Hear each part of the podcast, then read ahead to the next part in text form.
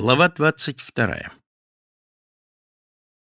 Витька не остался безучастным к появлению Миши Полякова в своем доме. Пожаловал, на испуг хотел взять. И к Белке приходил, тоже на испуг хотел взять. Буфет обворовали. А ты докажи. Кто видел? Пирожные на крыше ели, так их вон в булочной продают. Нет свидетелей. От кого могут узнать? Витька об этом не беспокоился.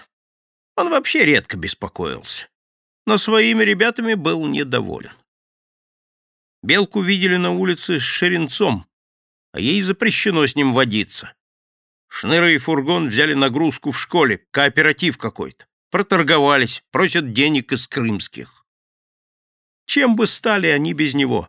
Паштет карманником, белка форточницей, давно бы сидела в колонии.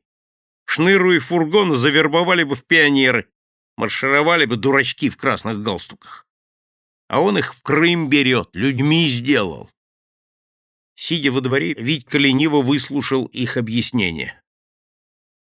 «Нас с фургоном поставили тетрадки продавать, карандаши и все прочее», — рассказывал Шныра. «А потом из учкому проверили, три рубля недостачи». «Согласились зачем? Вам больше всех надо?» Так ведь постановление учкома. Дурачки вы, пренебрежительно сказал Витька. Мишка нарочно всучил вам кооператив, чтобы запутать. А как проторговались? Взяли чего? Ничего не брали. Фургон перепутал. Линейки есть и по четыре копейки, и по десять, и по пятнадцать, от длины зависит. А он все говорил четыре. Все перепутал. Зачем перепутал? Я вижу, написано Линейки деревянные, четыре копейки. Я и говорю, четыре копейки. Все шумят, торопят, я и перепутал. Попытался оправдаться фургон. Выкручивайтесь, как хотите, сказал Витька. Не дам денег, они на Крым. Влезли, вылезайте. Витька повернулся к Белке и неожиданно спросил. О чем с Шеренцом говорила? Вовсе не говорила. У магазина с ним стояла? Я у витрины стояла, он подошел, я отошла. Врешь. Не вру. Шныра, говорила она с Шеренцом? Говорила. Чего же врешь? Не говорил я, упорствовала Белка. Он подошел, я отошла. Я еще разберусь, сказал Витька. Шеренец Шермач к нашим деньгам подбирается. Кто ему про Крым натрепался? Белка прижала руки к груди. Вот Христом Богом! Еще раз увижу с Шеренцом, никакой Христос не поможет, пригрозил Витька.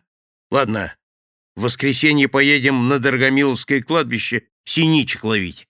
— Я не могу, — сказал фургон. — В субботу мои уезжают на дачу, велели в воскресенье дом сидеть.